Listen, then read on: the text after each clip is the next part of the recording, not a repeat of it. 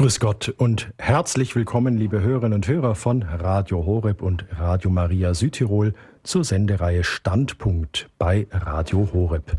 Es begrüßt Sie heute Abend Dominik Miller.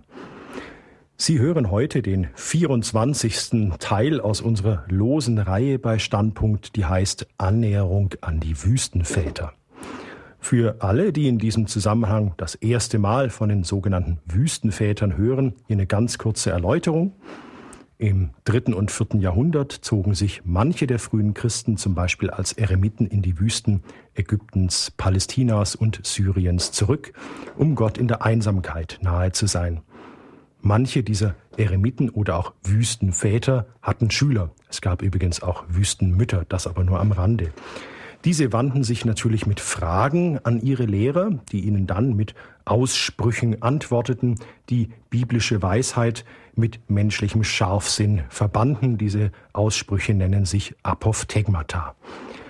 Unser Thema heute in der Reihe Annäherung an die Wüstenväter ist Worte als Beispiel und Beispiele als Worte. Unser Studiogast studierte Medizin und Philosophie. Er ist Facharzt für Neurologie und ist Psychotherapeut. Ganz herzlich willkommen bei Standpunkt Doktor Godehard Stadtmüller. Hallo, grüße Gott.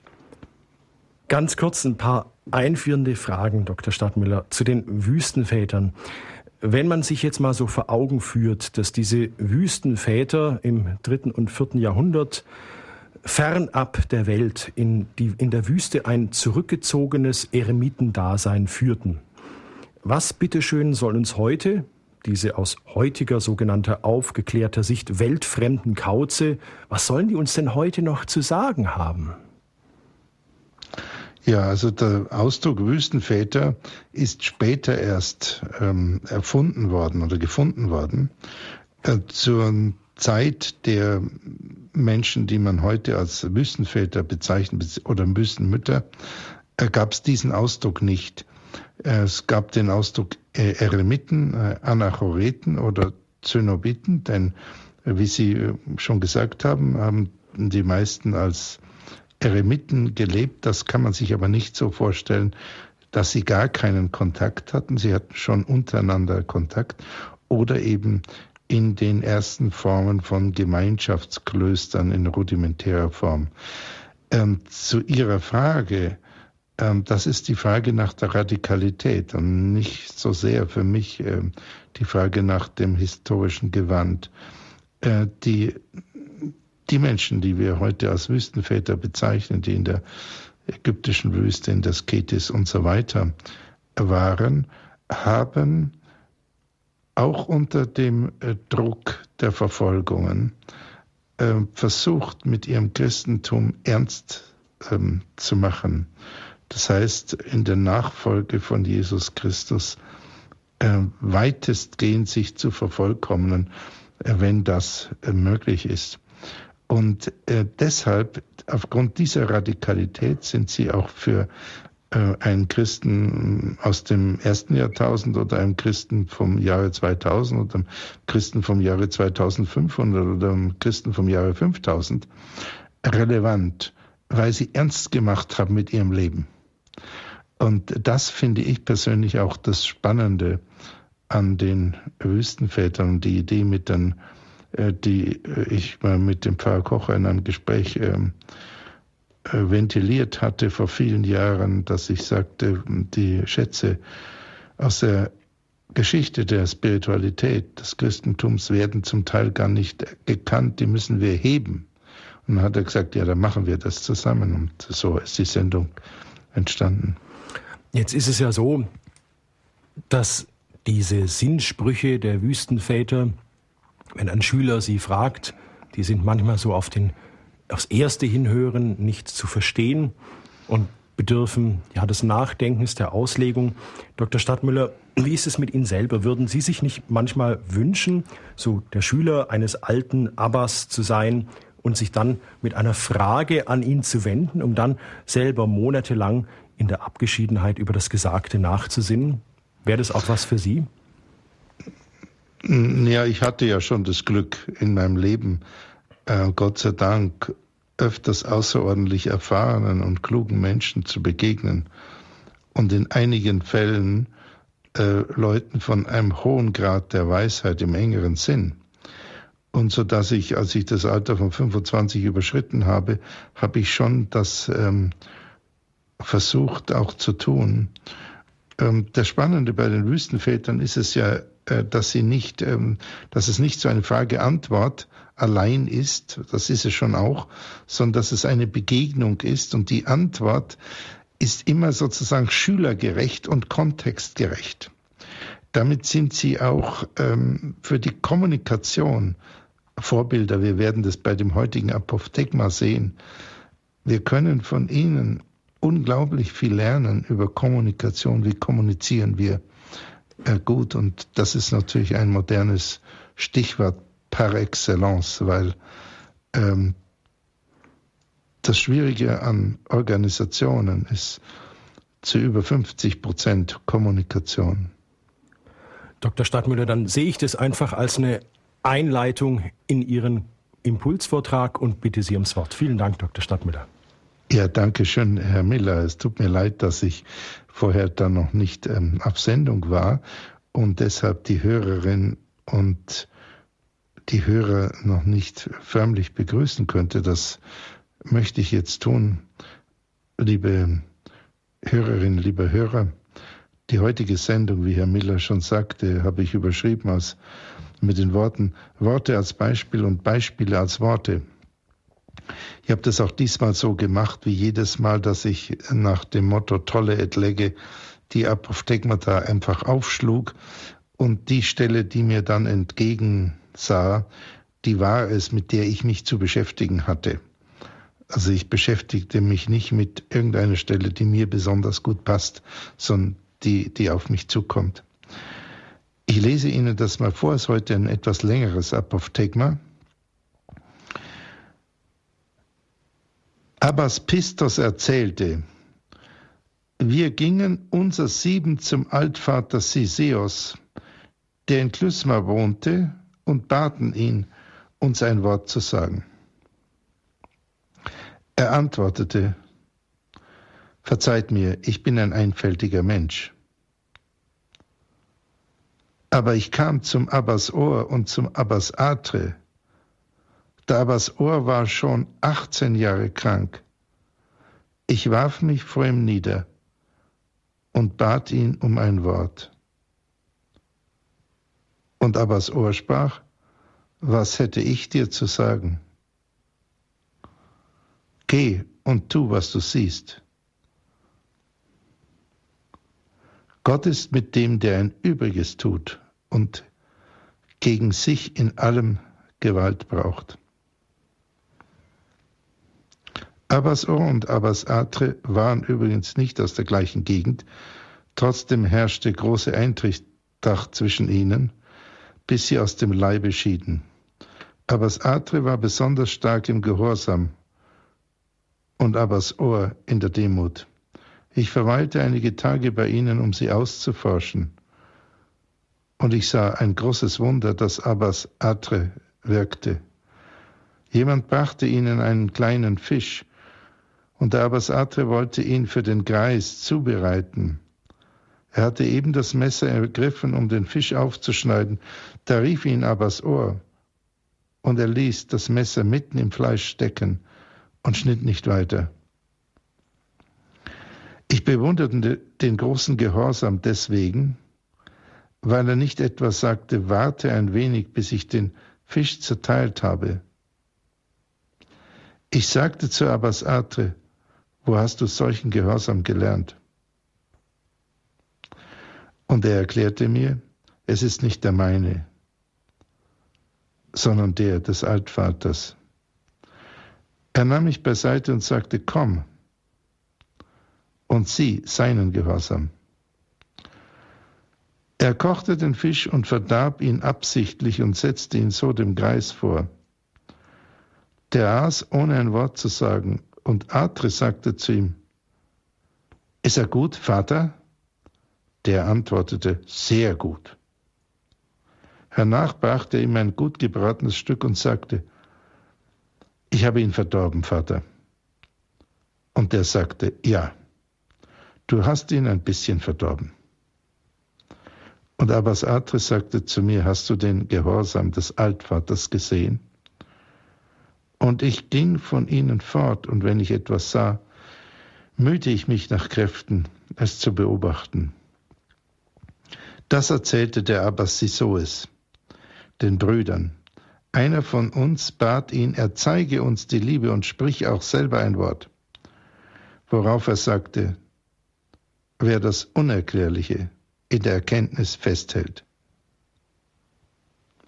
erfüllt die ganze Schrift. Widersprach einer von uns, was ist die Fremdlingschaft?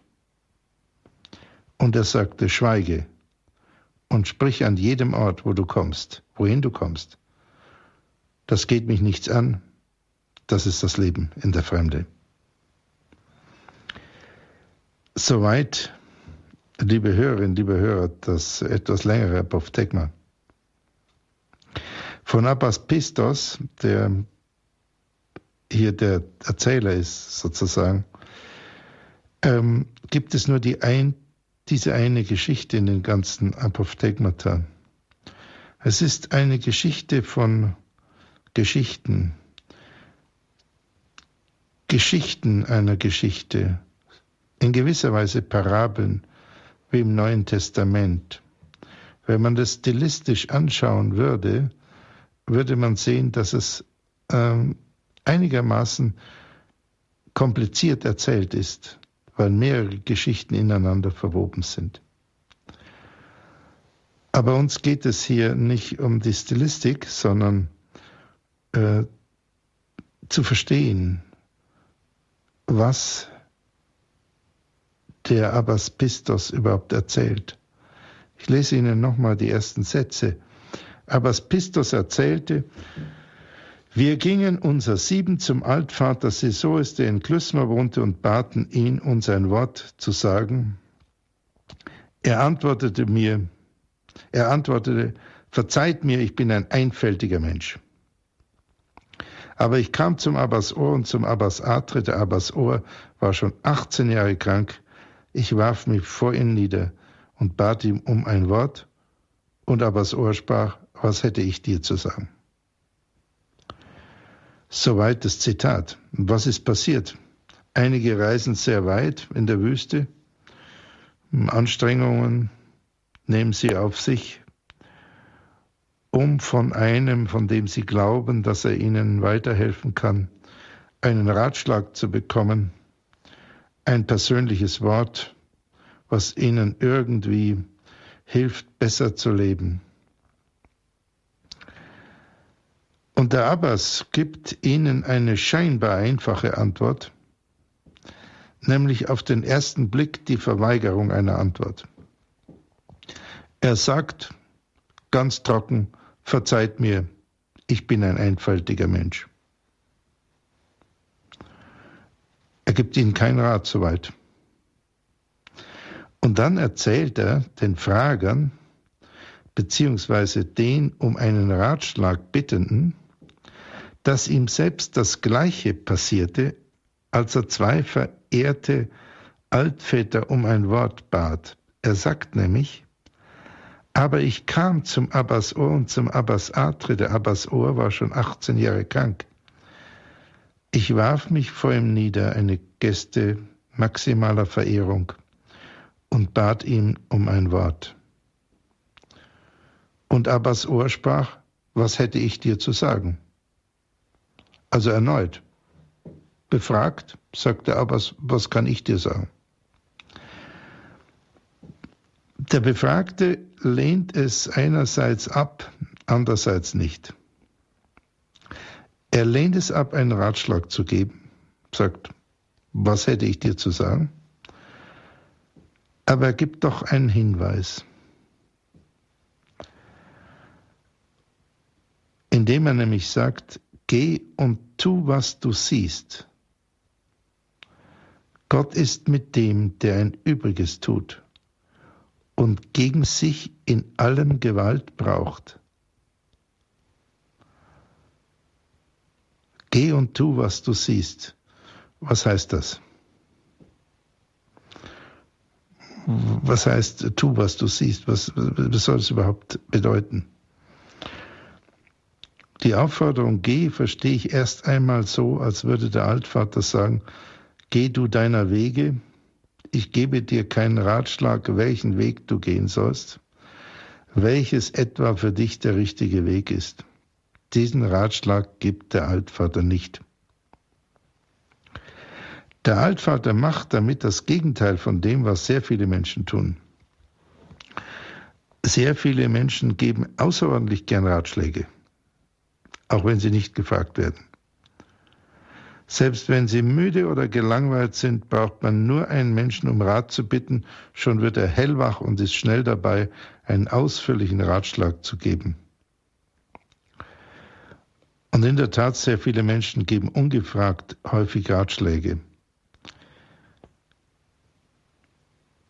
Eine Sache, welche die Zeitgenossen von den Wüstenvätern lernen konnten, war eben keine ungebetenen Ratschläge zu geben.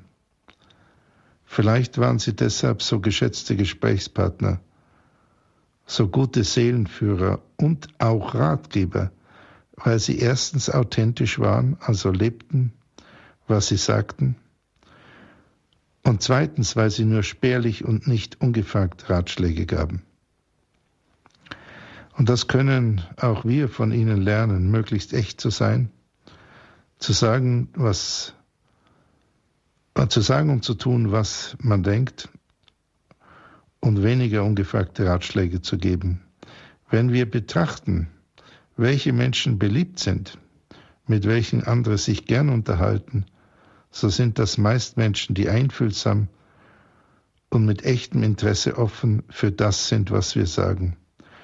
Dagegen haben wir diejenigen weniger gern, die uns ungefragte Ratschläge geben. Also eine kleine Schulung in Kommunikation, was für viele Zeitgenossen vielleicht auch günstig ist, wenn sie wünschen, mehr Gehör zu bekommen und mehr Freunde außerhalb von Facebook-Freunden, echte Freunde zu haben. Dann könnten sie hier den implizite Einladung des Wüstenvaters vielleicht ähm, sich zu Herzen nehmen, äh, wie man günstiger kommuniziert. Zurück nochmal zu dem, was der Wüstenvater sagt. Die Aufforderung geh klingt in meinen Ohren etwas ähnlich wie die Aufforderung ähm, des heiligen Augustinus, ama et fac quod vis, liebe und tu, was du willst. Also mach dir nicht so viel Sorgen, was du im Einzelnen tun sollst und so weiter. Geh mit Liebe und dann kannst du tun, was du willst.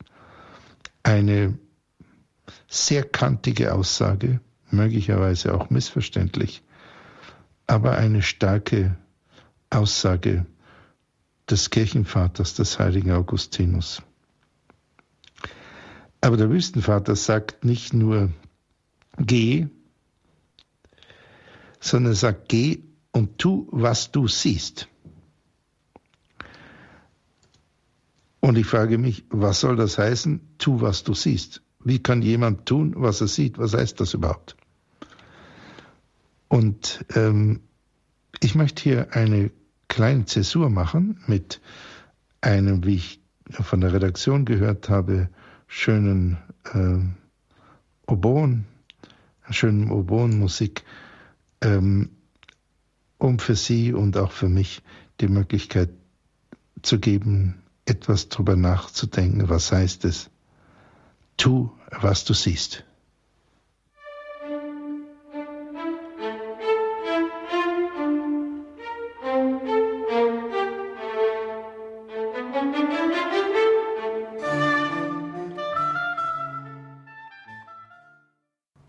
Sie hören Standpunkt bei Radio Horeb mit der losen Reihe Annäherung an die Wüstenväter, heute mit dem Thema Worte als Beispiel und Beispiele als Worte. Sie hören einen Vortrag von Doktor Godehard Stadtmüller. Ja, liebe Hörerinnen, liebe Hörer, wir waren bei der Stelle stehen geblieben. Der Wüstenvater sagt, ähm, geh und tu, was du siehst. Und haben uns gefragt, äh, was soll das heißen, tu, was du siehst? Wie kann jemand tun, was er sieht? Ich bin nicht sicher, dass ich äh, dieses Wort richtig verstehe. Ich verstehe es so. Der Wüstenvater sagt, mach dir keine übertriebenen Sorgen, welches genau der perfekte Weg für dich ist. Geh einfach deiner Wege und was du siehst, darauf reagiere in adäquater Weise, was natürlich durch Handeln oder auch durch Nichthandeln geschehen kann. Mich erinnert dann das an den Satz, den mir einmal ein Gärtner eines italienischen Klosters sagte. Er hatte ihn von einem Jesuitenpater gehört, und zwar, das ist ein Wortspiel im Italienischen, occuparsi ma non preoccuparsi. Sich beschäftigen, aber sich keine übertriebenen Sorgen über die Zukunft machen. Das klingt hier an. Es ist die Gelassenheit und die Zuversicht, die bei vielen Heiligen deutlich ist. Beim Heiligen Philipp Neri zum Beispiel. Eine Gelassenheit, die ähm, als Herzensruhe eines der großen Ziele der Wüstenväter des ganzen frühen Mönchtums war, die, wie es im Griechischen hieß, Hesychia, beziehungsweise im Lateinischen dann Tranquillitas. In allen Situationen auch im Herzen ruhig zu sein. Aber der Wüstenvater, von dem wir jetzt erzählt bekommen, Abbas Ohr, geht weiter. Er fügt hinzu, Gott ist mit dem, der ein Übriges tut und gegen sich in allem Gewalt braucht. Das ist eine starke Aussage, das ist eine Verheißung, eine klare Zusage, mit wem Gott ist und wann er mit uns ist. Ich lese sie nochmal.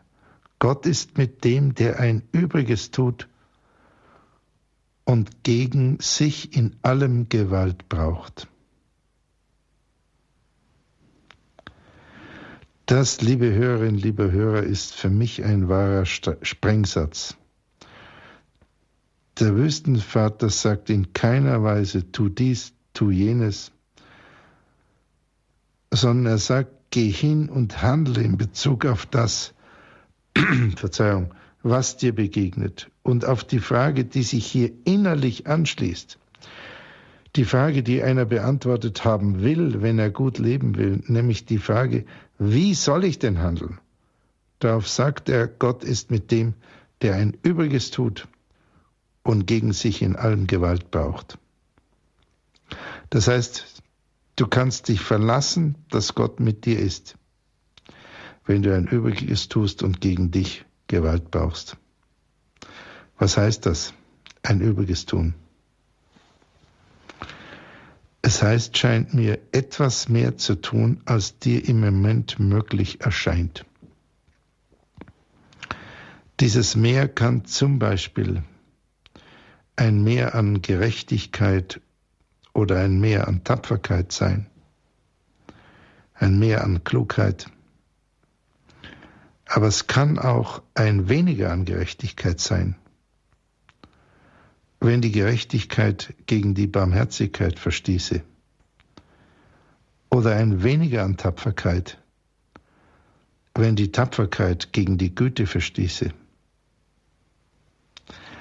So sind auch alle Tugenden relativ zueinander. Das ist eine alte Einsicht. Und man kann sich zum Beispiel nicht darauf zurückziehen, zu sagen, ja, ich war ja nur gerecht. Alle Tugenden sind relativ zueinander mit einer einzigen Ausnahme, einer einzigen singulären Ausnahme. Das ist die Liebe. Und das Übrige, wovon der Wüstenvater spricht, ist dieses Mehr an Liebe. Wie der heilige Bernhard von Clairvaux sagt, das Maß zu lieben ist zu lieben ohne Maß. Für die anderen Tugenden gilt das nicht. dass ihr Maß die Maßlosigkeit sei. Aber für die Liebe gilt das genau. Das Maß zu lieben ist zu lieben ohne Maß. Also der Wüstenvater sagt, tu noch etwas mehr, als du meinst zu können. Und was heißt, gegen sich in allem Gewalt brauchen? Das klingt auf den ersten Blick so, als hieße es, gegen die eigene Natur vorzugehen. Und das heißt es, glaube ich, nicht. Es heißt, sich selbst zu überwinden. Wir können dabei an die hochgespannten Zeilen unseres verehrten Dichters Goethe denken. Ich zitiere es Ihnen mal. Von der Gewalt, die alle Wesen bindet, befreit der Mensch sich, der sich überwindet. Ich persönlich würde das nie wagen, so etwas zu sagen. Dass jemand fähig sein kann, sich von der Gewalt, die alle Wesen bindet, also sowas wie Schwerkraft oder so irgendwas, sich davon zu befreien. Aber Goethe sagt, von der Gewalt, die alle Wesen bindet, befreit der Mensch sich, der sich überwindet. Und Mutter Teresa habe ich selber noch einmal in einem Vortrag gehört. Und sie sagte zum Thema des Ausmaßes der Liebe, wie viel man lieben soll, sagte sie den Vierwortsatz. Mutter Teresa sprach ein ganz, ganz, ganz, ganz einfaches Englisch. Sie sagte, love till it hurts. Love till it hurts. Liebe, bis es schmerzt. Liebe, bis es weh tut. Und das ist genau dieses Meer, von dem der Wüstenvater spricht. Es kommt nicht so sehr darauf an, wie viel man tut, sondern ob man dieses Meer an Liebe gibt. Und es geht nicht darum, dass von uns Menschen gefordert würde, in einem heroischen Akt Vollkommenheit zu erreichen. Das können wir gar nicht von uns aus. Und es wäre auch eine nicht-christliche Vorstellung, als könnten wir von uns selbst aus Vollkommenheit erreichen und uns selbst erlösen. Das können wir nicht. Und es wird auch nicht von uns verlangt. Und das schlägt der liebe Abbas Ohr auch nicht vor. Was wir sollen, ist ein Übriges tun und uns zu überwinden. Dann heißt es nicht, dass wir in jedem Fall unsere Ziele erreichen, sondern die Verheißung ist, dass dann Gott mit uns ist. Und welchen stärkeren Verbündeten gäbe es?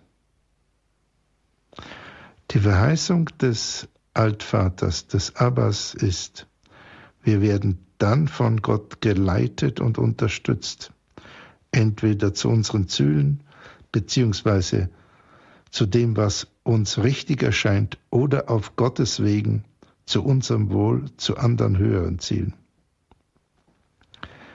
Und dazu passt auch ein ähm, Satz aus dem Römerbrief des heiligen Paulus. So nimmt sich auch der Geist unserer Schwachheit an. Er kommt nicht primär zu unserer Stärke, er kommt zu unserer Schwachheit, wenn wir uns als schwach bekennen.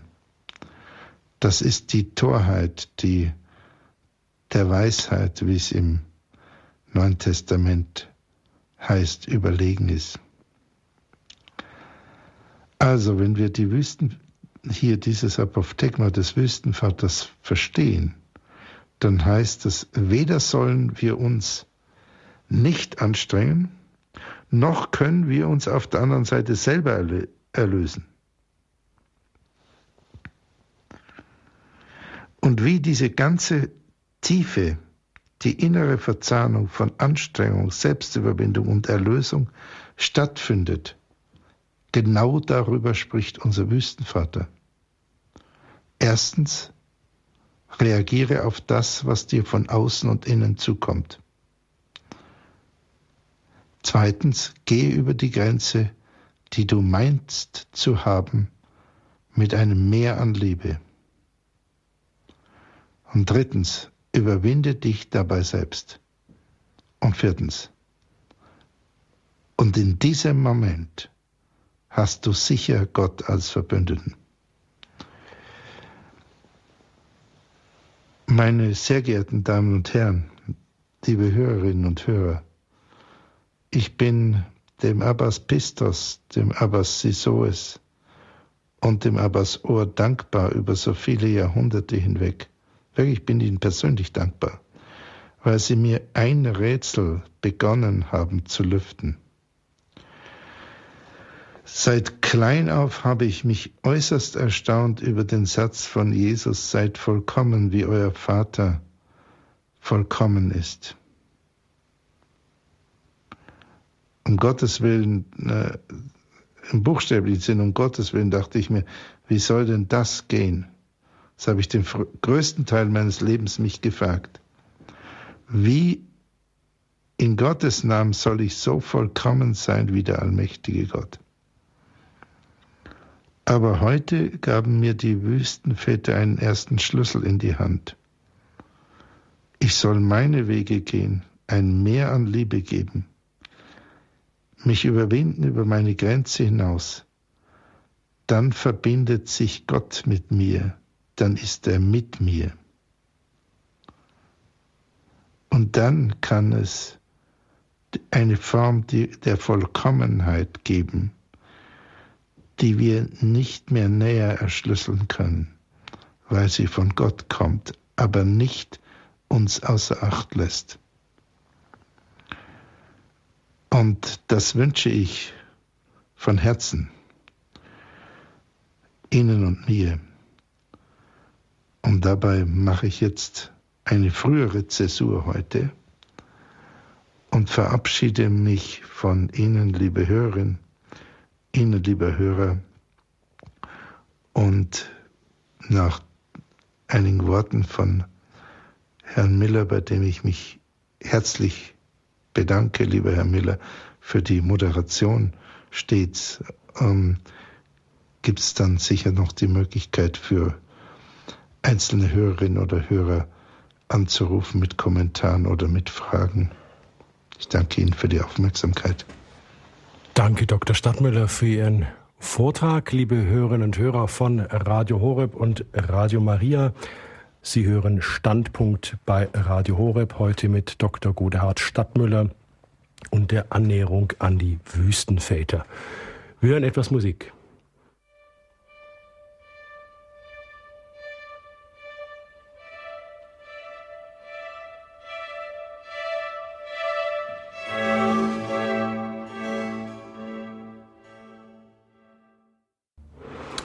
Standpunkt bei Radio Horeb, heute mit der Annäherung an die Wüstenväter. Wir haben einen Vortrag von Doktor Godehard Stadtmüller gehört.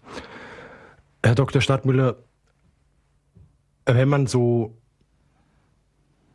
dieses Apophthegma jetzt so hört, wir haben ja jetzt eigentlich nur die erste Hälfte behandelt im Vortrag. Aber die große Überschrift, die ich so auch irgendwo gesehen habe, im, im Subtitel sozusagen, das ist die Demut. Also dass äh, sowohl der Erste, der gefragt wird, sagt, ja, verzeiht, ich bin ein einfältiger Mensch. Und ähm, auch äh, die beiden Wüstenväter, um die es ja dann letztlich geht, um den Abbas Ohr und den Abbas Atre, da geht es dann um Demut und Gehorsam, die die beiden verkörpern. Sind denn die Wüstenväter, wenn ich jetzt einfach mal so das über, über den Bogen über alle Wüstenväter spanne, ist das auch eine Schule der Demut? Ja, auf jeden Fall. Also die Wüstenväter haben ja versucht, ernst zu machen mit ähm, der Botschaft von Jesus Christus. Und die Botschaft von Jesus Christus ist ja nur zum Teil seine Lehre, zum Teil ist es ja sein ganzes Dasein. Ich bin ähm, der Weg, die Wahrheit und das Leben. Und die Wahrheit, die er selber ist, dann im Sinne der Nachfolge zu leben. Und dazu gehört äh, natürlich Demut, es gehört auf der anderen Seite natürlich auch Festigkeit dazu. Jesus Christus war ja auch außerordentlich stark in seinen Aussagen, auch in manchen Ablehnungen gegenüber den Pharisäern. Jetzt ist es ja, Sie nannten das die kleine Schule der Kommunikation, die diese Wüstenväter hier sozusagen mit ihren Ratsuchenden veranstalten. Sie geben keine Ratschläge. Also sie geben oft keine Ratschläge auf den ersten Blick. Und wir haben ja jetzt keine Zeitzeugen, die man dann noch befragen könnte.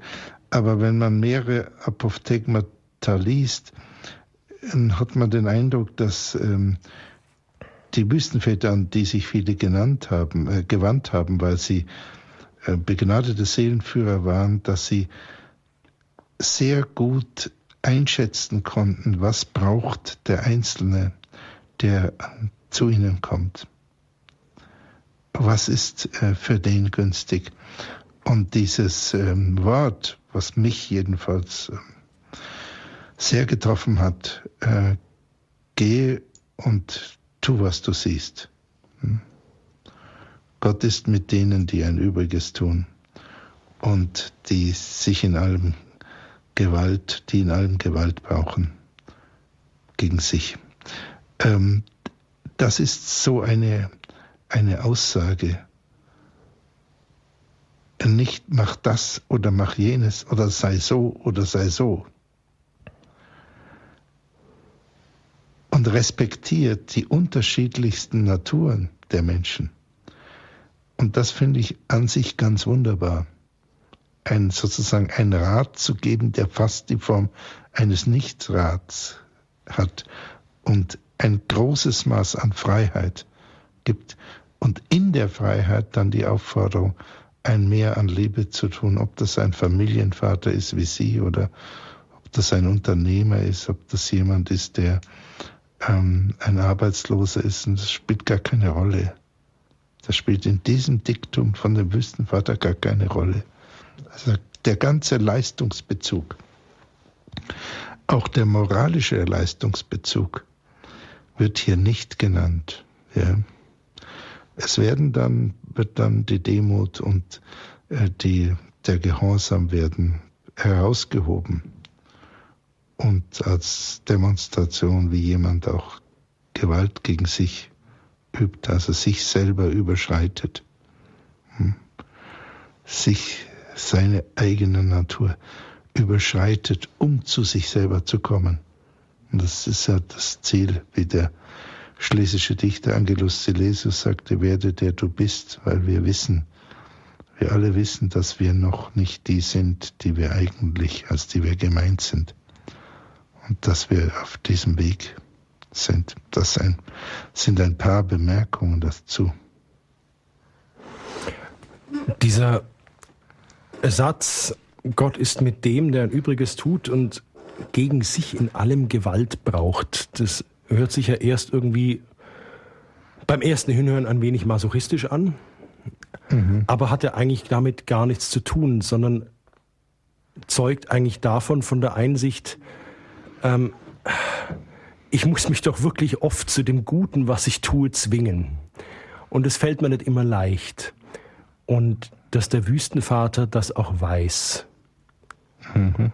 Und mir das eigentlich auch als ein Ja, wie würde ich mal sagen, ein, ein Ratschlag voller Liebe sozusagen mir da mitgibt. Ich weiß, dass es dir nicht leicht fällt, ja, aber ich kann dir nur sagen, wenn du dich selber überwindest, ist Gott mit dir. Das ist doch eigentlich auch was sehr, sehr Hoffnungsvolles, was einem da der Wüstenvater mit auf den Weg gibt. Ja, das ist sehr absolut. Es ist extrem hoffnungsvoll, es ist also außerordentlich optimistisch und es ist außerordentlich dynamisch. Weil wir haben keine Tugend, auf der wir uns ausruhen können. Das gibt es nicht für den Wüstenvater. Da gibt es nicht irgendeine Leistung oder irgendeine Tugend, was sowieso eine sehr fragwürdige Position wäre. Denn so gut die Tugenden sind, und der heilige Johannes vom Kreuz hat einmal den denkwürdigen Ausdruck, äh, denkwürdigen Satz gesagt, ähm, unsere Tugenden können uns vor dem Gericht zum Verderben gereichen, weil sie aus Stolz, nicht aus Liebe entstanden sind. Und die Wüstenväter sind insofern immer auf der Seite Jesu, als sie immer wieder betonen, es geht um die Liebe. Ja, die, und nicht, dass du irgendwas machst, dass du es schaffst. Es ist gut, wenn du es versuchst. Ja.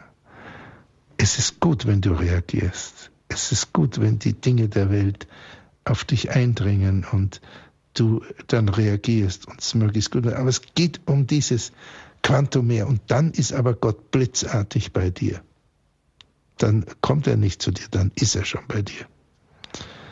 Und ähm, sodass wir, wenn wir das ernst nehmen, Sie das ernst nehmen oder ich das jetzt ernst nehme oder eine Hörerin oder ein Hörer, äh, eine unglaublich starke Aussage bekommen. Mach das und Gott ist schon bei dir. Das heißt nicht, dass du ihn immer spürst, aber die Gewissheit, er ist bei dir. Du hast ihn an deiner Seite wie, wie ein Blutsbruder, ja, oder näher, näher wie eine Zelle, wie deine Leber, wie deine Lunge, wie dein Herz, wie dein Gedanke. Äh, und das berührt mich also zutiefst. Sie hören Standpunkt bei Radio Horeb. Die Hörernummer ist geschaltet und diese Nummer gewählt hat eine Schwester aus Ludwigshafen. Ich grüße Sie. Guten Abend. Guten Abend. Hier Guten Abend. Ja, Guten Abend, das freut mich. Stadtmüller. Äh, ich habe aufmerksam Ihrem Vortrag zugehört und äh, mir ist dazu gekommen, also dazu braucht es ein hörendes Herz und ein sehendes Ohr. Ja. Also das ist, äh, wenn ich sehe und das tue, was ich sehe. Ja. Das, das ist eine Lebensaufgabe. Ja. Absolut. Ja. Absolut. Und dadurch sich selbst überwindet. Ja. Das ist großartig. Ja. Also hundert Prozent. hundert Prozent. Liebe Schwester, verehrte Schwester, hundert Prozent. Das ist ein wunderbarer Ausdruck, mit dem Sie den Wüstenvater noch äh, beipflichten. Und, und ich habe das Gefühl, dass Sie wirklich ganz in seinem Sinne sprechen. Über fünfzehnhundert oder sechzehnhundert Jahre hinüber spielt keine Rolle. Ähm, indem Sie einen wunderbaren Ausdruck benutzen, ein sehendes Ohr und ein hörendes Herz. Dass, dass, wir, dass wir einfach offen werden für ja. das Großartige und das Bedrängende, was in wirklich jeder Sekunde da ist. Nur wenn wir uns verhärten und, und klein werden und, und so unser kleines Ich hätscheln und kasernieren, dann, dann nehmen wir die Welt nicht mehr wahr. Die, die Welt, die zittert vor Leid, aber auch vor Schönheit.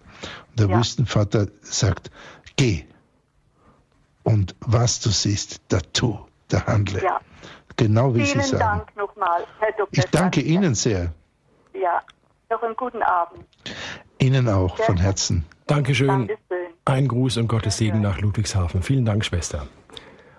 Ähm, bleiben wir noch mal bei diesem Meer, was, was wir tun können. Und dann ist Gott sozusagen in diesem Moment bei uns. Wie groß muss denn dieses Meer sein?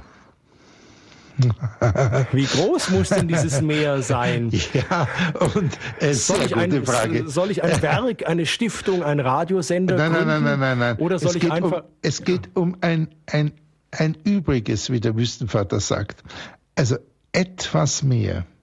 Und äh, Ihre Frage ganz genau, wie groß muss das Meer sein? Super, das, Sie wären ein geeigneter Schüler eines Wüstenvaters, weil Sie, das sage ich jetzt ohne Ironie, äh, äh, weil Sie äh, wirklich zentrale Fragen stellen, ganz praktische.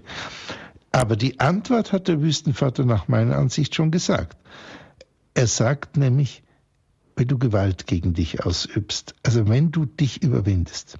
Und das spüren wir.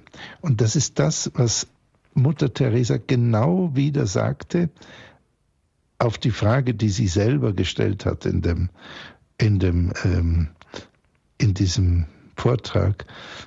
Äh, wie groß muss die Liebe sein? Ja, love till it hurts. Liebe, bis es etwas wehtut. Wir geben dieses etwas mehr. Und da überwinden wir uns und dann werden wir verletzlich, aber wir werden größer. Dann bekommen wir, um mit der äh, wunderbaren Schwester, die angerufen hat, äh, zu sprechen, ein sehendes Ohr. An der Stelle. Ein hörendes, ein hörendes Auge.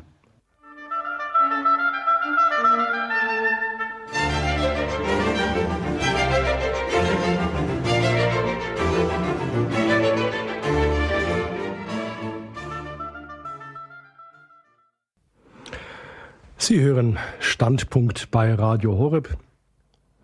Dann begrüße ich jetzt die Frau Woll aus Saarbrücken. Ja, einen wunderschönen guten Abend und ein herzliches Grüß Gott in die Runde. Grüß Gott, Herr Doktor Stadtmüller und Ihren Namen, Herr Miller. Miller, ja. Äh, ich habe jetzt gerade eine Überwindung getan, indem ich jetzt anrufe. Super, bravo. Ich habe nämlich, ich habe nämlich, bin nämlich eine Depression- und Angstpatientin und okay. habe äh, jetzt, wie gesagt, diese Überwindung der Angst gestern Abend haben Sie das Beste gemacht, was Sie tun konnten? Ja, habe das gemacht. Nee, ich wollte diesen Erfolg und äh, dann ist mir jetzt dazu eingefallen, äh, das Schriftwort, wenn man das tut eben, mit meinem Gott springe ich über Mauern. Und das ist geschehen. Ja, ja gut, bravo. Ja. Bravissimo. Ja. Ja. Preisen wir Gott, ja. Ja, ja, ja, so ist es. Ja. Ja. Und dann geschieht das wirklich. Das wollte ich als äh, wirklich als Zeugnis abgeben. Frau Woll, dann, ja. ist da, dann, dann ist ja Ihr Anruf quasi auch schon das Zeugnis schlechthin. Ne? Ja, genau. Ja, und ich will es aber jetzt wirklich auch noch äh, deutlich aussprechen, weil dann, dass das wirklich äh, in den Äther gelangt. Vertraut auf Gott. Er und ist wirklich da. Er hilft uns in jeder Not und äh, ja, glaubt an ihn, vertraut mhm. ihm. Mhm. Und Sie wachsen beim Überspringen von Mauern. Ja, Frau genau. Mhm. Also eine kleine Anregung noch, Frau Woll. Ja, bitte. Sie sind jetzt ja schon weit gegangen. Ähm, Sie können das einfach ab und zu häufiger wieder tun. Und dann werden Sie merken, wie Sie stärker werden. Ja, das habe ich vor. Das war heute der zweite Mal, dass ich es probiert habe. Super, ja, okay, gut. Ich danke Ihnen. Recht ja, ich danke Ihnen, das ist ganz toll. Wir danken Ihnen für dieses Zeugnis des Mauerns überspringen. Herr Doktor Stadtmüller, die Frau Woll, die hat da uns ein Stichwort gegeben und Sie haben das ja auch schon anklingen lassen. Ähm, wenn man jedes Mal, wenn man sich überwindet, wird man wieder ein Stückchen stärker. Ich Wie könnte denn, Doktor Stadtmüller, so eine Schule des Mehr aussehen, dass ich also mich immer wieder an diesen Punkt komme, wo ich es schaffe, mich selbst zu überwinden? Ich meine, wenn ich mir die Ziele oder die Hürden zu hoch setze, äh, ist es mhm. nur frustrierend und dann mache ich es nicht. Aber wie könnte ja. so eine, eine Schule des Mehr aussehen? Da sind Sie drin. Das ist perfekt vom Wüstenvater. Besser geht's nicht mehr und kürzer geht's nicht mehr. Geh und tu, was du siehst, und tue ein Übriges. Ein Übriges heißt nicht irgendeine Leistung erreichen, sondern ein Übriges ist eine intraindividuelle, innerhalb des Subjekts, innerhalb der Person allein messbare Größe. Wenn du etwas mehr an Liebe gibst, als du meinst, es im Moment zu können, das war's. Dann hast du dich überwunden, das war's. Gott ist allmächtig. Er braucht keine Großtaten von uns. Es ist wie bei Amos, wie beim Propheten Amos, wo Gott durch den Mund des Propheten sagt, sehr hart, ich verachte eure hundert Opfer. Eure Opfer sind mir ein Gräuel. Und was der Herr wünscht, ist, dass wir sein Herz, dass wir unser Herz ihm öffnen. Ein bisschen mehr an Liebe. Genauso wie es die Schwester aus Ludwigshafen gesagt hat. Ganz genauso.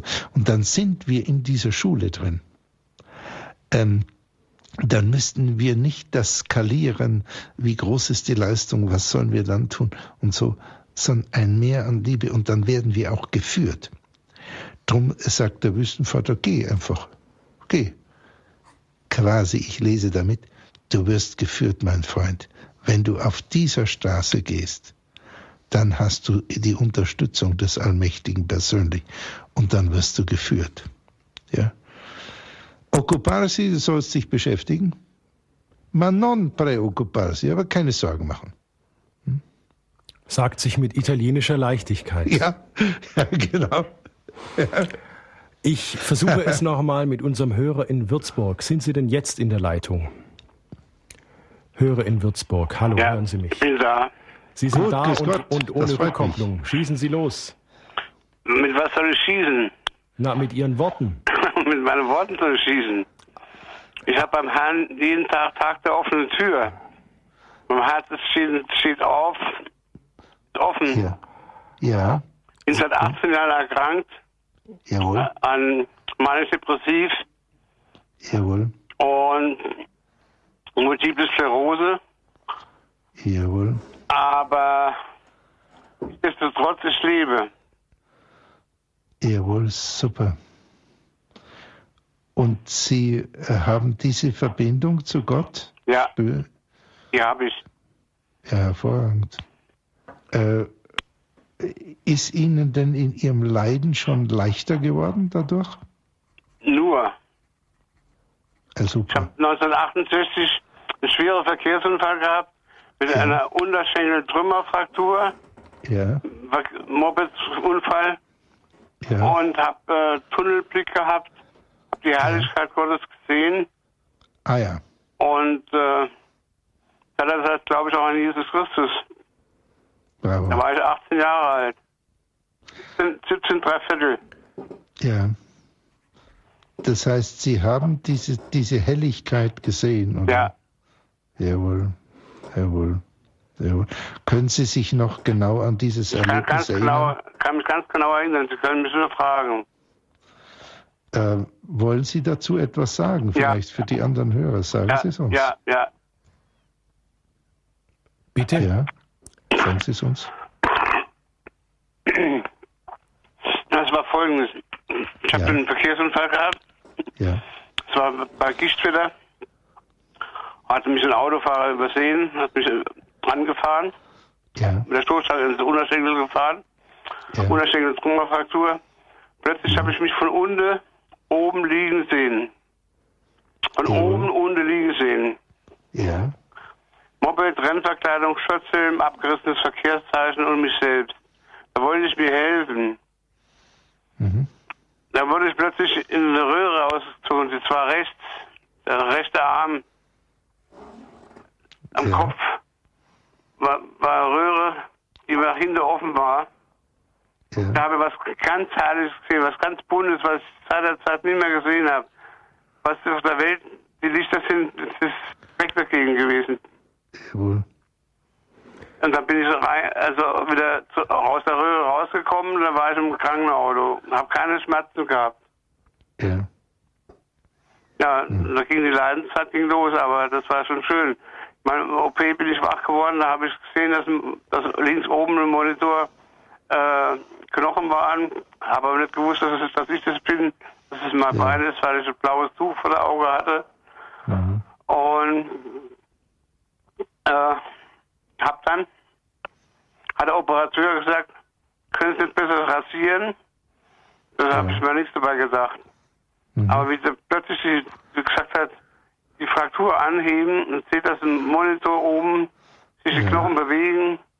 Da habe ich den Kopf geschlagen und da kam die Schwester Anna, hat meinen Kopf gehalten und gesagt, Puppi, ist es nicht so schlimm, ist es nicht so schlimm. Ja. Mehr kann ich nicht dazu sagen. Dann danke ich Ihnen für das Zeugnis aus Würzburg. Vielen Dank. Danke. Und dass Sie uns daran haben teilhaben lassen. Jetzt begrüße ich aus Coburg Frau Blaschke. Ach, wie schön. Ich danke danke Ihnen, dass ich jetzt drankomme. Also, Herr Doktor Stadtmüller, mir ist dieser Satz im Ohr, wenn der Wüstenvater sagt, tu, was du siehst. Und da muss ich dran denken, wie ich mich so entwickelt habe als Kind, wenn ich irgendetwas tun wollte und es hat nicht geklappt und dann habe ich meine Mutter gefragt oder meinen Vater oder wer halt da war und dann haben die immer gesagt, ja, äh, weißt du, das kann man nicht so genau erklären, aber das siehst du dann schon. Fang an, mach das und, und das siehst du dann schon. Mensch, habe ich immer gedacht, das, das ist ja die reinste Kunst. Und dann muss ich sagen, aber der okay. ist mir immer so, es stimmt, wenn man dann anfängt, also Learning ja. by Doing sozusagen. Sehr wohl. Das habe ich dann auch erfahren. Es stimmt, ja. wenn man will, dass, das eine, dass die Arbeit gut wird, muss man aufmerksam sein. Und ich bin dann später in der Altenpflege gewesen und da muss ich sagen, da habe ich auch erst Ruhe gehabt oder ich bin an dem gewachsen, wenn ich der, mich in der Sicherheit war, das hast du gut gemacht bei dem Mann oder bei der ja. Frau. Da, da hast du es, und, oder wenn ich sie gesehen habe, wie sie sich äh, äußern, denke ich, das passt nicht, das passt nicht. Äh, was, was wollen sie denn noch? Und man muss wirklich wollen, dass man gut sieht, irgendwie. Oder ja. ich weiß nicht, wenn ich mich ja. jetzt richtig ausgedrückt habe. Ja, sie haben sich Dieser sehr gut Satz ausgedrückt. Hat mich auf alle Fälle beschäftigt. Ja, sie haben und man sehr kann gut. dran wachsen. Absolut. Und dann wird neben allem anderen, wird das Leben unglaublich dynamisch und auch unglaublich spannend. Ja. Äh, weil dann, dann gibt es sozusagen keine Standardroutinen mehr. Aha. Weil, weil, weil dauernd passiert etwas, was irgendwie was Neues hat. Ja. Ja. Ich freue mich, wenn Sie immer dran sind. Dankeschön. Ja, Dankeschön. Ich danke Ihnen und Ihnen alles Gute und Dankeschön. Danke, danke. Ihnen auch. Danke, Gruß nach Coburg. Ihnen einen schönen Abend, Frau Blaschke. Doktor Stadtmüller, Sie haben den Römerbrief zitiert. Der Geist nimmt sich unserer Schwachheit an. Ja. Wir sind immer noch bei der Schule des Meer. Ähm, Das heißt, wir können aber auch immer darauf vertrauen, dass auch das, was der Wüstenvater uns sagt, wir haben Hilfe bei dieser, bei dieser Gewalt gegen mich selber, bei dieser Überwindung, oder? Ja, oder habe ich oder, oder, oder wird von mir erwartet, erstmal überwindest du dich und dann bin ich bei dir? Oder habe ich da einfach gleich seine Nein. Hilfe? Also nach dem Wüstenvater sofort. Das steht im Präsens. Gott ist bei dir. Nicht äh, Gott kommt zu dir. Also wie auch äh, in diesem Satz von Jesus, es, äh, seid vollkommen, wie euer Vater im Himmel vollkommen ist. Das heißt nicht, werdet vollkommen. Das ist schon äh, ziemlicher Tobak. Aber zu Ihrer Frage, ähm, es ist eindeutig, in dem Moment, wo du es tust, ist er bei dir. Ja. Das ist eine, ein, ein großer Zuspruch. Ein Riesenzuspruch. Ein Riesenzuspruch. Das ist natürlich seine Allmacht und das ist seine, äh, seine Omnipräsenz, seine Allgegenwart. Also wir können ja Gott nicht, äh, also wir können uns ja nicht so nahe, nahe kommen oder irgendeinem anderen Menschen, wie Gott uns schon immer ist. Jetzt sind da zwei Sätze gefallen, der eine vom Wüstenvater, der andere von Augustinus. Der eine ist das Geh, tu, was du siehst. Ja. Und das andere ist der Augustinus, liebe und tu, was du willst. Ja. Ähm, das hört sich alles unglaublich einfach runtergebrochen an. Ja? Ähm, so als einfache Lebensformel. Ja. Aber... Finden Sie? Ja. Okay. Ja, vordergründig ja. Aber das ist doch voller Stolperstellen. Geh, tu, was du siehst. Ich meine, ich kann ja auch reinfallen. Ich kann ja den Blick aufs Falsche wenden. Ich kann den Blick abgewendet haben von dem, was ich vielleicht eigentlich sehen sollte. Ja. Da sind wir doch auch wieder da. Dass, das weil, heißt, weil Sie wir sagten, sind aufgerufen, wachsam zu sein. Weil Sie sagten ja vorhin auch, ich habe ja auch Führung bei diesem Weg. Das heißt, äh, darf ich auch bitten, okay, äh, geh, tu, was du siehst, kann ich dann auch sagen, okay, Gott, zeig mir, was ich sehen soll? Natürlich. Das, das ist ja ein Teil des Wegs. Klar. Also ich darf sozusagen darum bitten, dass mir der Blick aufs Richtige gelenkt wird. Auch das spricht mir der Wüstenvater zu. Absolut. Das heißt, da bin ich ja... Was, was du siehst, heißt ja alles, was da ist. Was du im Innern siehst, was du im Äußeren siehst. Alles. Reagiere darauf. Aber ein bisschen mehr mit Liebe.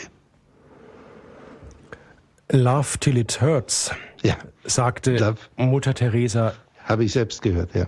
Aber Doktor Stadtmüller, das ist ja nicht wirklich ein großer Ansporn. Ich meine, keiner will doch, dass es weh tut, ja. Ja. Also das ist ein, ein, ein ja. sehr harter Spruch, der, also der eigentlich, heißt, der, der, der mich, also als, als Sie diesen Spruch sagten, ich kannte den vorher nicht, mhm. das hat mir wehgetan und mich eigentlich frustriert, weil ich mir dachte, nee, mhm. ich will nicht, dass es weh tut. Ah, okay, gut. Ähm, also das ist wirklich etwas kompliziert.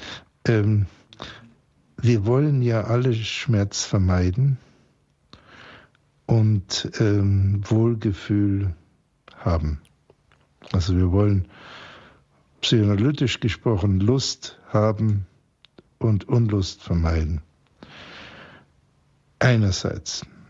Andererseits ist noch nie von einem Menschen berichtet worden, der ohne Schmerzen ist. Also es gibt ein paar Leute, die sind vielleicht ohne Schmerzen geboren worden, aber die meisten, da geht es schon mal los. Die kommen schon mal auf die Welt mit Schmerzen.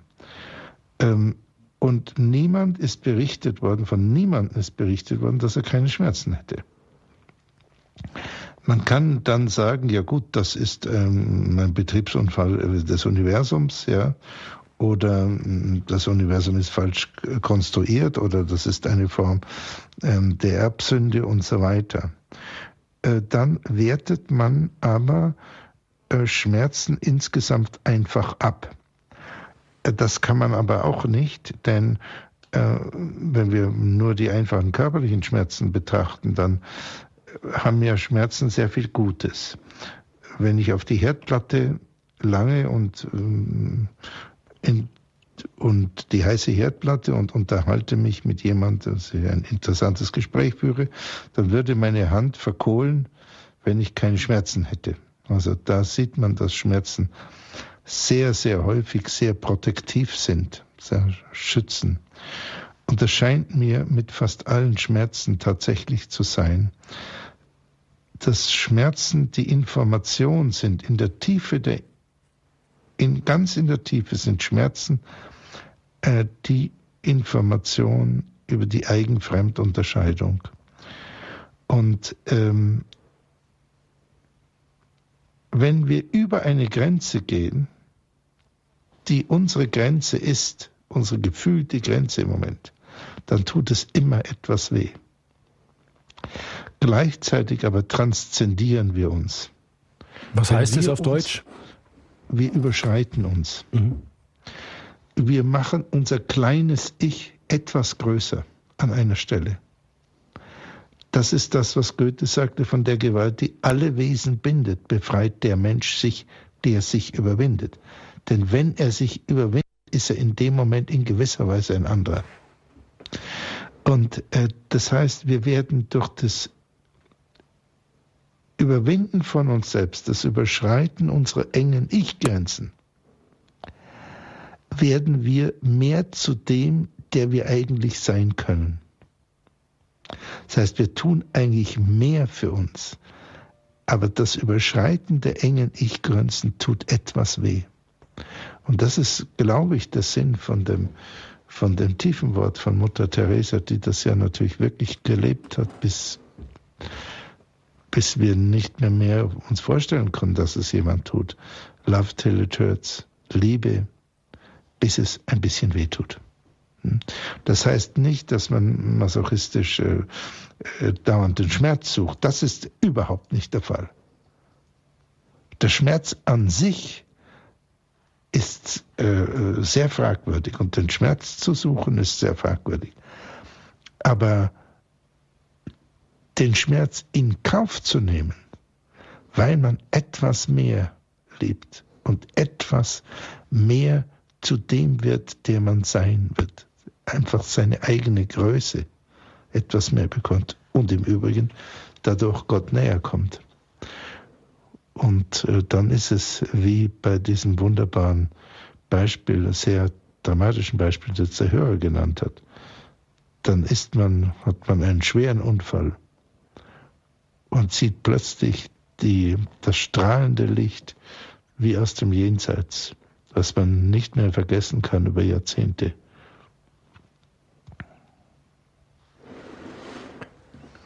Sie haben auch die Tugenden angesprochen.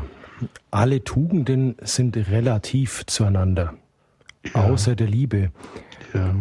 Ähm, könnten Sie das nochmal klarer erläutern? Weil eigentlich denkt man doch, naja, wenn ich doch ein tugendhafter Mensch bin, wenn ich eben ein gerechter Mann sein möchte und mhm. alles tue, um als gerecht vor Gott zu gelten, na, da mhm. kann ja nichts anbrennen, oder? Ja, äh, ja äh, da kann man sich aber täuschen. Weil es kann zum Beispiel eine Tugend aus Stolz entstehen. Das ist das, was der heilige Johannes vom Kreuz sagt, dass ein Problem ist. Oder jemand kann so gerecht sein, dass er damit die Güte missachtet. Hm? Und jemand kann so gütig sein. Naja, jemand, es gab im, im, in der alten Respublica Romana, im alten römischen Republik, gab es einen Konsul, glaube ich, der seinen äh, Sohn umgebracht hat, obwohl der eine Schlacht geschlagen hat, die Rom dann gerettet hat. Äh, und zwar hat er ihn umbringen lassen, weil er einen Befehl verweigert hat, obwohl es sehr gut war für die Nation. Also das ist eine Form der Gerechtigkeit, wo ähm, die Güte dann vielleicht zu kurz gekommen ist. Ich möchte niemand zu nahe treten. Ihre Frage war nur, ist es relativ? Und es gibt ein zu viel an Tapferkeit, ähm, Tollkühnheit. Ähm, es gilt für alles, für alle Tugenden gilt, dass es auch, dass sie ein Maß haben. Mit der einzigen Ausnahme der Liebe. Darum sagt der heilige Bernhard von Clairvaux, wie vorhin gesagt, das Maß zu lieben ist zu lieben ohne Maß. Bei der Liebe ist das Maß die Maßlosigkeit. Aber bei allen anderen Tugenden, die haben ein Maß. Hm. Es kann zum Beispiel ein zu viel an Güte geben. Also beispielsweise jemand hat Verantwortung für einen heranwachsenden Menschen und er gibt ihm dauernd was aus Güte, und behindert ihn damit, zu sich selber zu kommen und auch mal zu stolpern und auch mal sich den Kopf anzuschlagen und selber mal in die Beine kommen, in die, in die Tritte kommen zu können. Dann wäre das Übermaß an Güte eine Form der Lieblosigkeit. Also die Liebe wäre sozusagen das, der Goldstandard, das Eichemaß für jede andere Tugend. Und das ist, glaube ich, sehr gute christliche Lehre. Sie hören Standpunkt bei Radio Horeb. Heute die Annäherung an die Wüstenväter. Wir sind im Gespräch mit Doktor Godehard Stadtmüller. Wenn Sie sich einbringen möchten in die Sendung, das Hörertelefon ist geschaltet. Einige haben uns schon angerufen, haben Mauern übersprungen, haben, ein Ende, ja, haben sich überwunden, haben dieses Meer sozusagen geschafft, von dem auch die Wüstenväter in unserer heutigen Sendung gesprochen haben. Und jetzt hören wir ein bisschen Musik.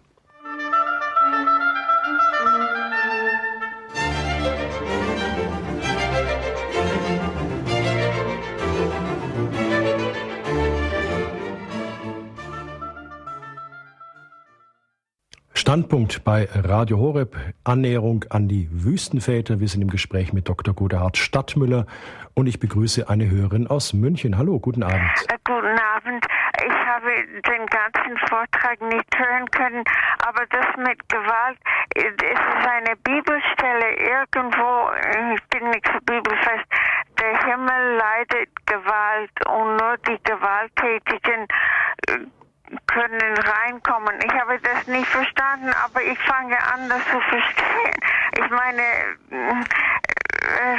ich lege auf. Ich glaube, das, das ist, was der Wüstenvater gemeint hat mit dieser Gewalt und Überwindung und so. Aber darf ich auflegen? Ich ja, Sie dürfen gerne auflegen und die Sendung in voller Länge, das sage ich am Ende durch, wie Sie da rankommen. Doktor Stadtmüller. Ja, ja äh, vielen Dank. Also, ich kenne die Bibelstelle nicht. Ich bin jetzt leider auch nicht so extrem bibelfest. Ich kenne die Bibelstelle nicht, die Sie jetzt äh, im Kopf offenbar hatten. Die heißt, nur die Gewalttätigen kommen in den Himmel. Das äh, kenne ich nicht. Ähm, ist mir jetzt auch nicht so bekannt. Äh, ist, äh, klingt für mich jetzt nicht äh, so, dass ich das zuordnen könnte. Ähm, ich muss mich jetzt ähm, auf ähm, den, die Stelle bei dem Wüstenvater nochmal beziehen. Und da ist tatsächlich von, die Gewalt, von Gewalt der Rede. Und der Wüstenvater sagt, ähm, der, der Gewalt gegen sich braucht. Äh, und wir hatten das im Kontext so verstanden, der sich überwindet. Weil wir müssen ein bisschen ähm, heftig gegen uns selber werden. Wir müssen etwas Kraft äh, gegen unsere Selbstbeschränkung anwenden. Wir müssen uns überschreiten. Und wer ist uns? Äh, unser kleines Ich. Unser Ich soll transformiert werden. Es soll größer werden. Und äh, dazu dient es, wenn wir uns überschreiten. Weil dann knacken wir ein Stück weit die zu engen Mauern unseres kleinen Ichs. Und das ist, glaube ich, etwas, was äh, Gott wohl will, dass wir größer werden, weil er uns groß geschaffen hat, weil das sein Wunsch ist. Und wenn wir die Heiligen anschauen oder auch Wüstenväter, dann äh, sehen wir, dass sie sehr groß geworden sind, ob, auch wenn sie sich im kleinen Rahmen bewegt haben und paradoxerweise sich klein gemacht haben und dadurch groß geworden sind. Sie haben, also bei einigen ist es ja nun ganz extrem, ähm, Heiligen Franziskus zum Beispiel, sie haben sich sehr, sehr viel Gewalt angetan, persönlich. Und was haben sie äh, doch erreicht? Wir haben, sie haben unglaublich äh, viel erreicht. Unglaublich viel erreicht. Bleiben wir, bleiben wir bei den Heiligen. Ich meine, es gibt ja auch die, ich denke einfach gerade an die Heiligen im Alltag, die sich einfach auch immer wieder überwinden. Weil Sie, Sie nannten gerade den heiligen Franz von Assisi. Ich war mal in Assisi und habe mir die, äh, die, wie nennt sich's, Eremo de Carceri angeschaut, also die Höhlen, die primitivsten Höhlen, in die Franziskus mit seinen ersten, ja, Gefolgsleuten, mit seinen ersten Brüdern drin war. Und ich dachte mir, um Gottes Willen, ich, ich sitze hier wirklich in einem Schlammloch, in einer feuchten Höhle. Ja, ja. Wie kann man sich nur solche Gewalt antun? Aber das andere sind ja auch, ja, unsere Heiligen des Alltags, die eben diese kleinen Schritte der Überwindung machen, ja, jetzt rede ich halt doch nochmal mit dem, den ich nicht leiden kann, oder ich suche doch nochmal das Gespräch, oder jetzt bin ich halt doch nochmal nett zu dem, obwohl ich mich überwinden muss. Mhm. Und das sind diese kleinen Schritte. Ich meine, nicht jedem ist das Charisma eines Franziskus gegeben oder eine, un, ein unglaublicher Humor des Philipp Neri oder dieses Love Till It Hurts einer Mutter Teresa. Ähm, Aber sie sagt, und auch der Wüstenvater sagt uns, diese kleinen Schritte, wo es eben nur ein bisschen weh tut, mhm. da ist Gott bei mir und ja. da bin ich auf dem Weg, wo sie dann den Bogen gespannt haben, ja, auf dem Weg zur Vollkommenheit, wie es unser Vater im Himmel ist, wie es Jesus von uns wünscht. Mhm. Ja.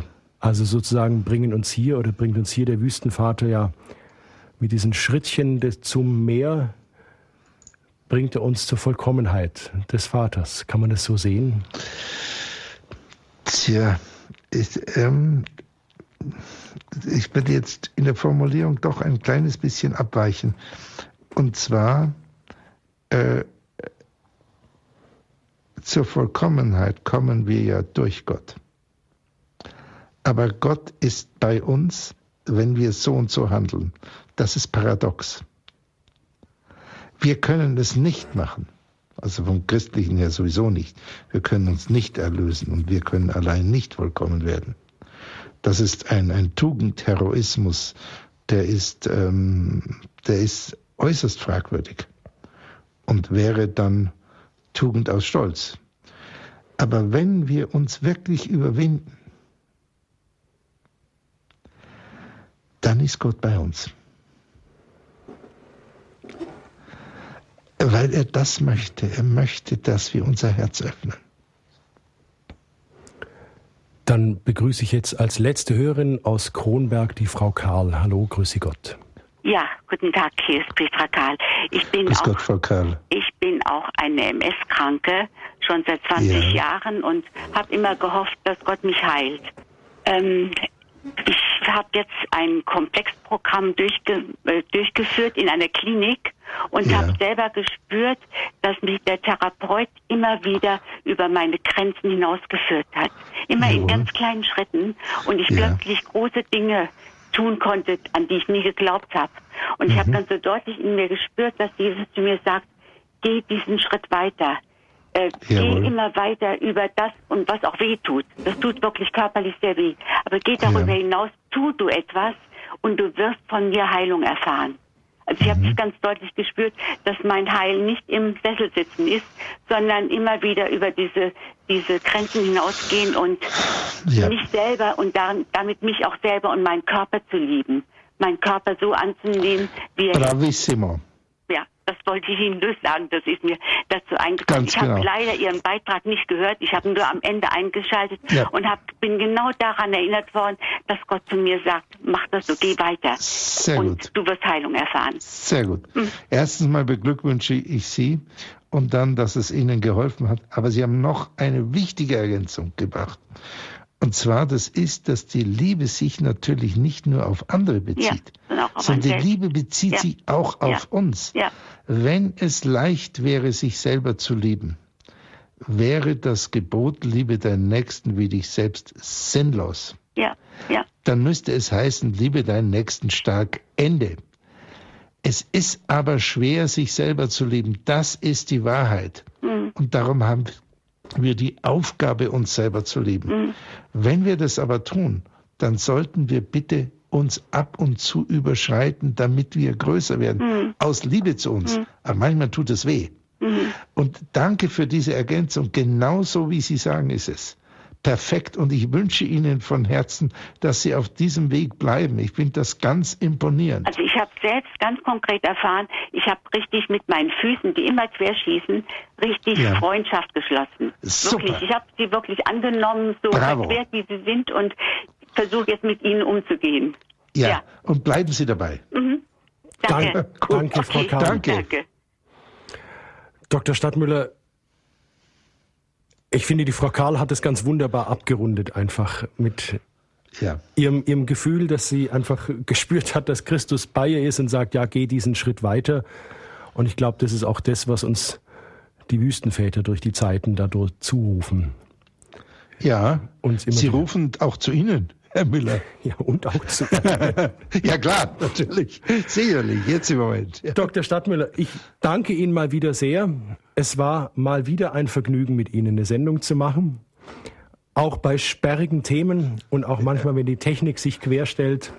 Ganz vielen Dank, dass Sie bei uns in der Sendung waren. Wir freuen uns schon auf die nächste Wüstenväter-Sendung. Ihnen ja. einen guten Nachhauseweg, Doktor St- Doktor Stadtmüller. Behüte Sie Gott. Ja, danke. Ich wünsche Ihnen allen einen guten Advent und Ihnen und Ihrer Familie, Herr Miller, ganz besonders. Danke Ihnen und... Vergelt's Gott, Doktor Stadtmüller. Liebe Hörerinnen und Hörer von Radio Horeb, wer denn mehr zu den Apophtegmata wissen möchte und wo die stehen, Ähm, es gibt von Bonifaz Miller ein Buch im Paulinus Verlag, das nennt sich Weisung der Väter, Apophthegmata Patrum. Das wäre ein Buch, wo Sie unter anderem diese Apophthegmata nachlesen können. Einige Hörer haben es schon erwähnt, Sie haben die Sendung nicht ganz hören können, später zugeschaltet, aus welchen Gründen auch immer. Wenn Sie sich zu diesem Hörerkreis zählen, kein Problem, es gibt den Radio Horeb C D-Dienst. Dort können Sie telefonisch und bequem eine Aufzeichnung dieser Sendung bestellen unter der Rufnummer null acht drei zwei drei neun sechs sieben fünf eins zwei null. Stehen die Kollegen vom Radio Horeb C D-Dienst gerne zu Ihrer Verfügung. Oder Sie gehen einfach auf die Website von Radio Horeb, w w w punkt horeb punkt org. Dort können Sie sich über quasi Mausklick eine C D dieser Sendung bestellen oder Sie können sich einen Podcast herunterladen. Da brauchen Sie den C D-Dienst gar nicht, sondern laden sich diese Sendung einfach auf Ihren Rechner, auf Ihr iPad und können es beim Walking oder im Stau oder sonst wann die Sendung ganz einfach hören. Den Radio Horeb Hörerservice zum für Fragen zum Radio oder auch Fragen zu dieser Sendung. Den Hörerservice erreichen Sie unter null acht drei zwei drei neun sechs sieben fünf eins eins null. An der Stelle mein Dank an Peter Eisert in der Regie und Technik, der die Höreranrufe entgegengenommen hat. Vielen Dank dafür. So eine Radiosendung, da stecken schon mehr Leute dahinter als die, die Sie hören. Es verabschiedet sich Dominik Miller. Ihnen eine gesegnete Nacht. Behüt Sie alle Gott.